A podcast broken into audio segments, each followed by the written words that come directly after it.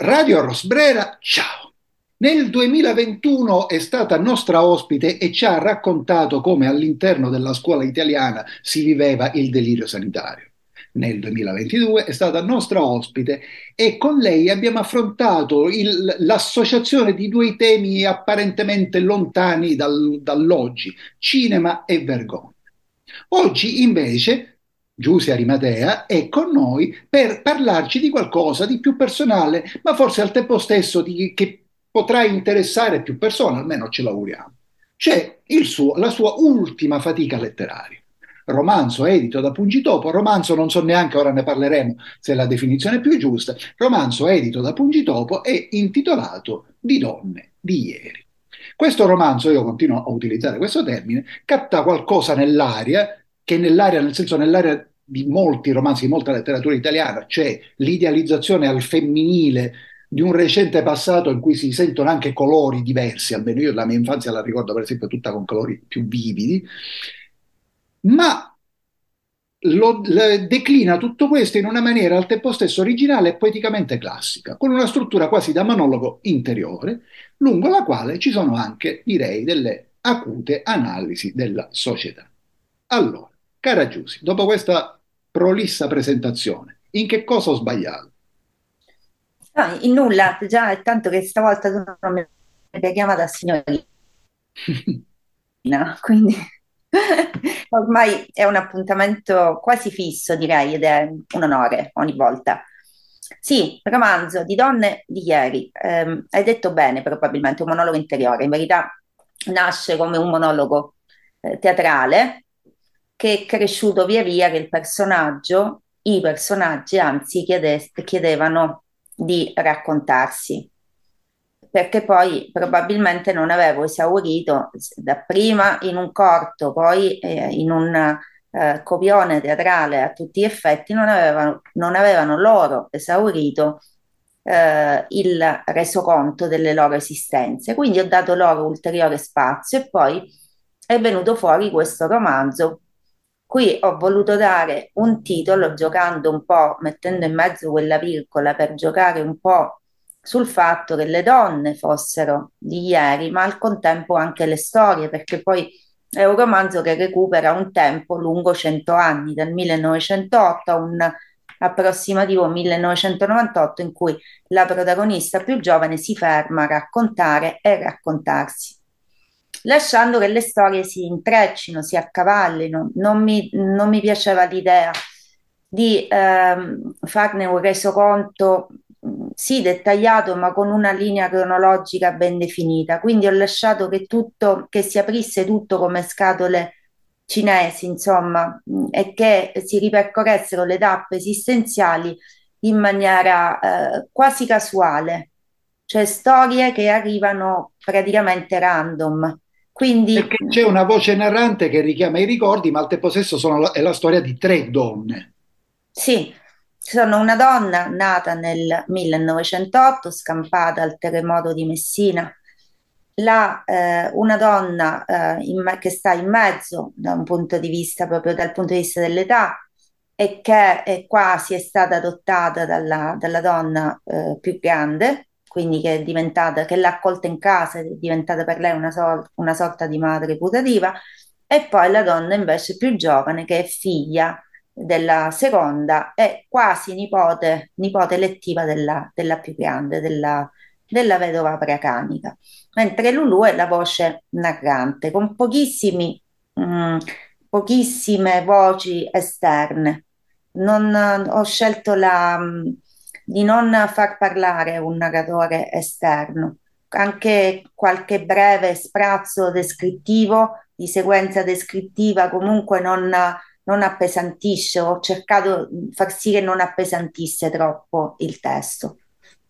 Poi spero di esserci riuscita, di far sì che la lettura fosse anche abbastanza scorrevole e non appunto mh, mm, gravare il lettore anche della fatica di doversi districare fra eh, le voci, eh, le, le, le voci delle, delle, tre donne, in particolare della, della, più giovane, e quella invece di un ulteriore terzo, terzo narratore che un, sarebbe stato un narratore esterno.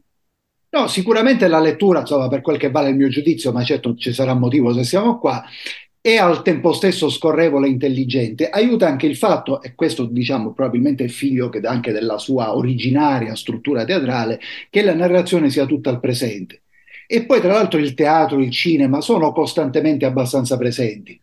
Ah, c'è anche un inizio, una prima esperienza teatrale, che è più o meno all'inizio del libro, che è la visione dei sei personaggi in cerca d'autore, che che annuncia anche un libro che parla di, di forse è difficile, è, compl- è, inesatto dire difficili rapporti familiari, perché bisognerebbe pure capire cosa sono i rapporti familiari, però certo annuncia un, un certo clima. Tra l'altro non so se di questo c'è anche qualcosa di autobiografico, cioè se i sei personaggi in cerca d'autore è anche stato un tuo esordio da spettatrice a teatro.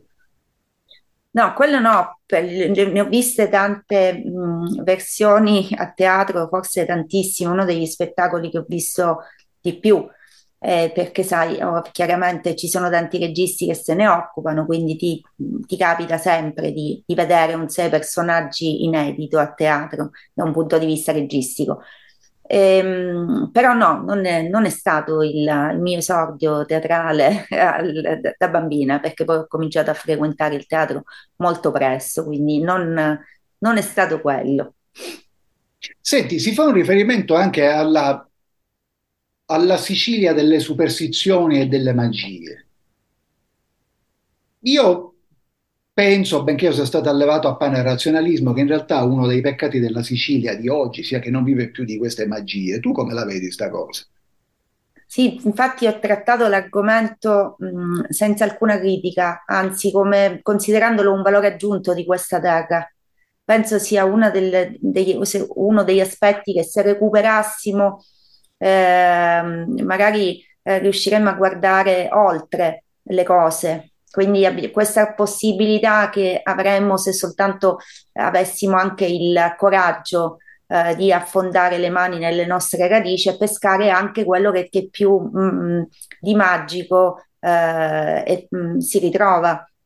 Anche tutto un mondo ancestrale nostro, intimo, eh, che dovremmo recuperare a livello antropologico. Questa terra, la Sicilia, è una terra ricca di magia, una terra che di magia, superstizioni ha fatto non, non voglio dire una, una sua, eh, un suo valore aggiunto, ma eh, senz'altro ne ha marcato la differenza rispetto a quello che è oltre i perimetri della, della Sicilia.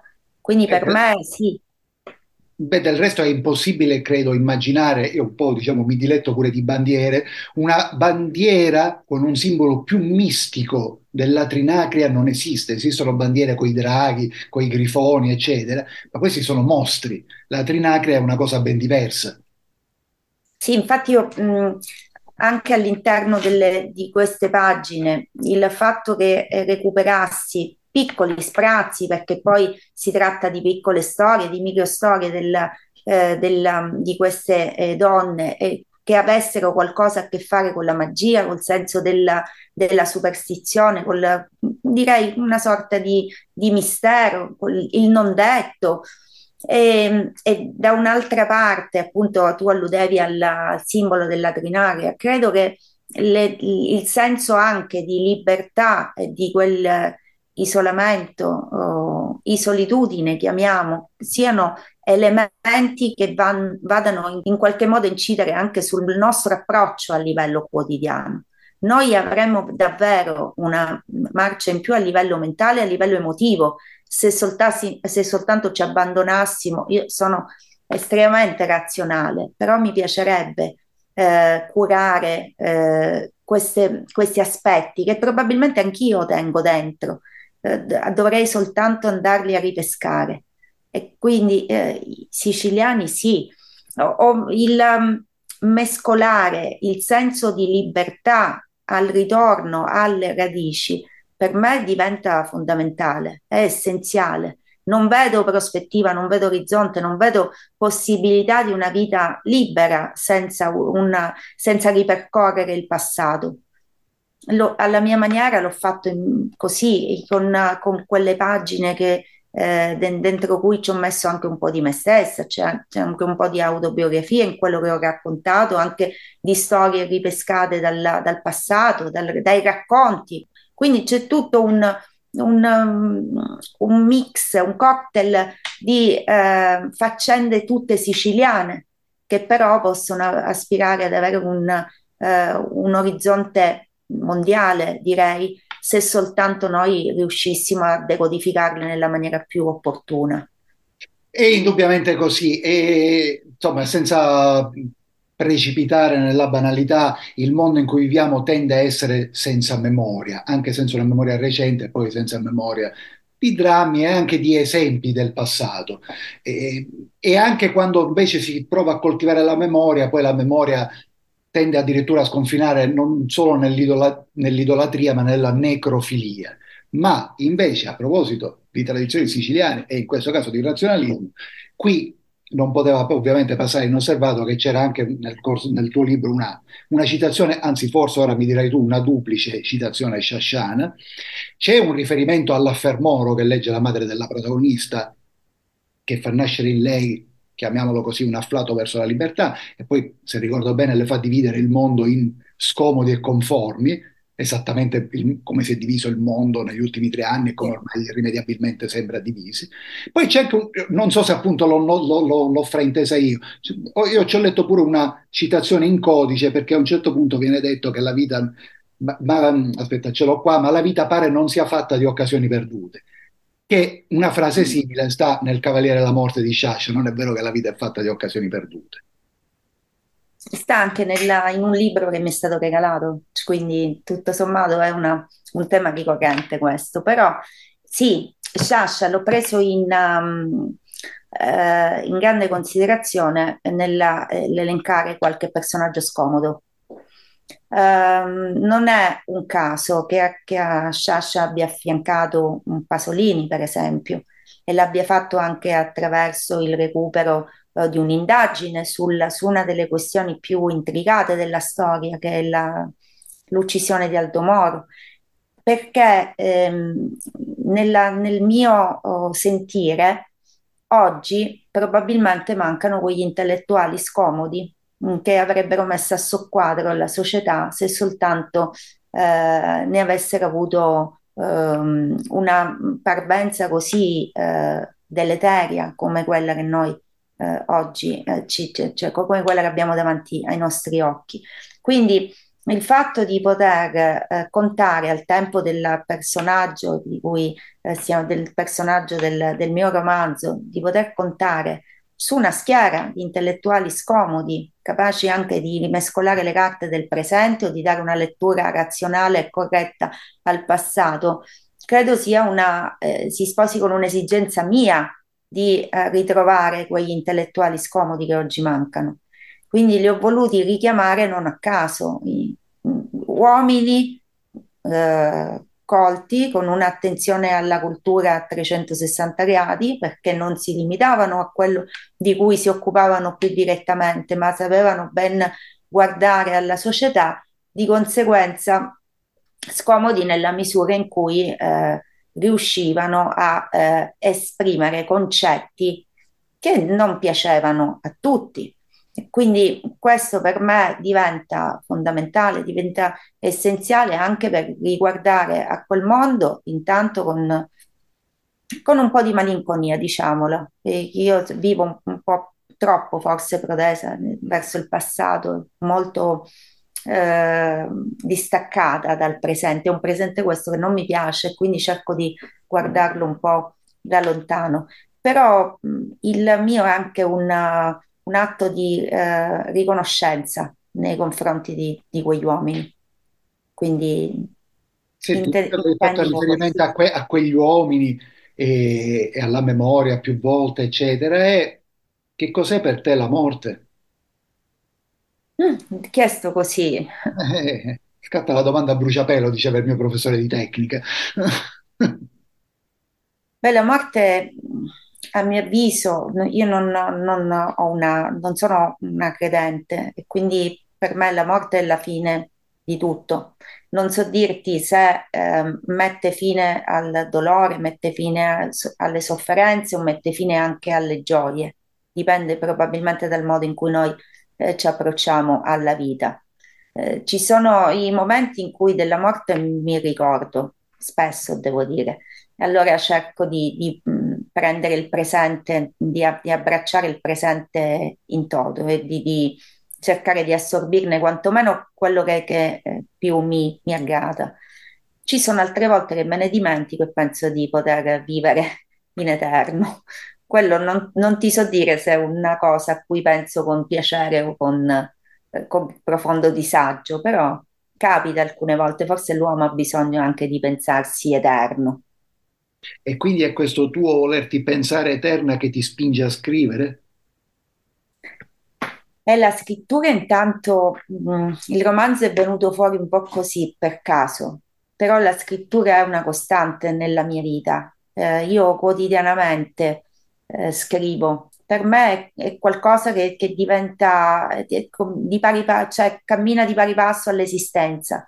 Quindi è una, qualcosa che mi accompagna da sempre. Io da, da quando ero piccola eh, scrivevo, lo faccio ancora oggi a penna, pensa. Cioè riempio le mie moleskin di, di appunti, eh, di sensazioni, magari neanche le rileggo, però è una maniera in quel momento per tirarle fuori, cosa che probabilmente non riesco a fare fuori dalla, dalla, dalle pagine facilmente. Guarda, non a caso io mi ero segnato come frase per avviarci alla conclusione della, dell'intervista, come frase estrapolata dal tuo libro, ogni tanto pesco accidentalmente un pezzo del mio passato e mi affaccendo a catturarne il riflesso, che è esattamente quello che hai appena detto. Detto meglio perché per fortuna si scrive meglio di come si parla, però è così. Sì, questo sicuro. Eh, sì, e poi in fondo mh, mm, per me anche il, il passato è una, la misura eh, di, di, della, della, mia esistenza. Il passato, grazie al passato io riesco a prendere le misure del presente. Qualche volta ci riesco meglio, altre peggio, però provo a farlo. È un tentativo costante, perché poi la, la vita di fatto è una sopravvivenza, si tende a a sopravvivere come meglio si può. Cioè, a volte ci si riesce, altre volte si, si fallisce, però eh, il tentativo è quello che conta, secondo me. Sì, infatti diciamo, la vita è fatta anche di tentativi che va bene che anche che non vadano a buon fine, ma chi se ne frega, perché l'importante è, è, è provarci. Senti, ti concludo con una domanda scema a proposito del passato, perché io veramente ho questa percezione che ho enunciato all'inizio. E anche tu sei cresciuto, diciamo, in un altro lato della Sicilia, ma alla fine è sempre la stessa isola, poi rispetto a Palermo è lo stesso mare, insomma, Messina veramente è all'incrocio fra due mari. E, ma pure tu hai la percezione che i colori fossero più chiari e più vividi e soprattutto io ho la percezione che negli anni, negli anni 80 fosse tutto molto più giallo. Diciamo che gli anni Ottanta hanno ingiallito. Io i colori li vedo più vivi, più, più belli eh, prima degli anni Ottanta. Cioè io nel 60 non c'ero, nel 70 ero, sono nata, però di quegli anni ho un, evidentemente una percezione cromatica ehm, viva, vivace anche. Gli 80 li vedo un po' confusi dai colori, anche il giallo per esempio, a me non piace come colore, lo vedo... Eh, adesso siamo in tinte grigie, mm, quindi volendo dare una connotazione cromatica al tempo, sì, forse eh, sto sempre dietro a quel tempo perché anche da un punto di vista cromatico mi appara più del, del presente. Sì, tutto è grigio, le macchine sono grigie, il cielo è grigio nonostante siamo a maggio, le, le cucine, i bagni sono quasi tutti grigi, ora io non voglio fare gaff con nessuno degli ascoltatori o magari anche con te stessa, e, ma quindi sarà proprio così, come battuta finale, sarà proprio così tanto grigio il nostro futuro o sarà addirittura nero? Eh, o sarà bianco perché ci sarà un'immane luce dell'estinzione, magari? Ecco, questo è già più probabile. No, il, ahimè, il, il colore chiave di questi tempi è il, è il grigio. Forse mi piacerebbe che ci fossero anche più distinzioni tra il bianco e il nero, però sembra che ci si trovi più, che ci si trovi meglio in un tempo eh, che non prende posizione. Cioè il grigio è un tempo di fatto che sta a metà tra il bianco e il nero, quindi manca manca una dialettica, manca il confronto di quelle tinte anche eh, in bianco e nero che però mi richiamano il passato. Il grigio lo vedo un tempo di, eh, di astensione e l'astensione quando diventa culturale, intellettuale, a mio avviso crea forti disagi nell'individuo. Qualcuno se ne accorge, altri invece se ne accorgono o dopo o non se ne accorgono mai. È un tempo d'astensione, indubbiamente, nel senso letterale dell'espressione, ma anche in quello metaforico. Va bene, con questa iniezione di ottimismo, secondo me a naso Come al solito. Esatto, l'avevamo finita così. E con questa iniezione di ottimismo ringraziamo Giusia Arimatea per essere stata con noi, in mezzo a tante cose intelligenti e, e anche spiritose, a tratti, anche anche amare, eh, abbiamo in realtà parlato della sua ultima fatica letteraria, cioè di Donne di ieri, edito da Pungitopo. Grazie Giulia. Grazie, grazie sempre a te Fabrizio, grazie, un saluto a tutti. Da, da, a Radio Rosbrera. Esatto, lo vuoi dire tu alla fine Radio Rosbrera, ciao? No, perché tu lo dici in maniera troppo divertente, cioè con il ciao è fantastico. Mi pare che ci volesse qualcosa di vivace, per cui concludiamo tradizionalmente con un bel Radio Rosbrera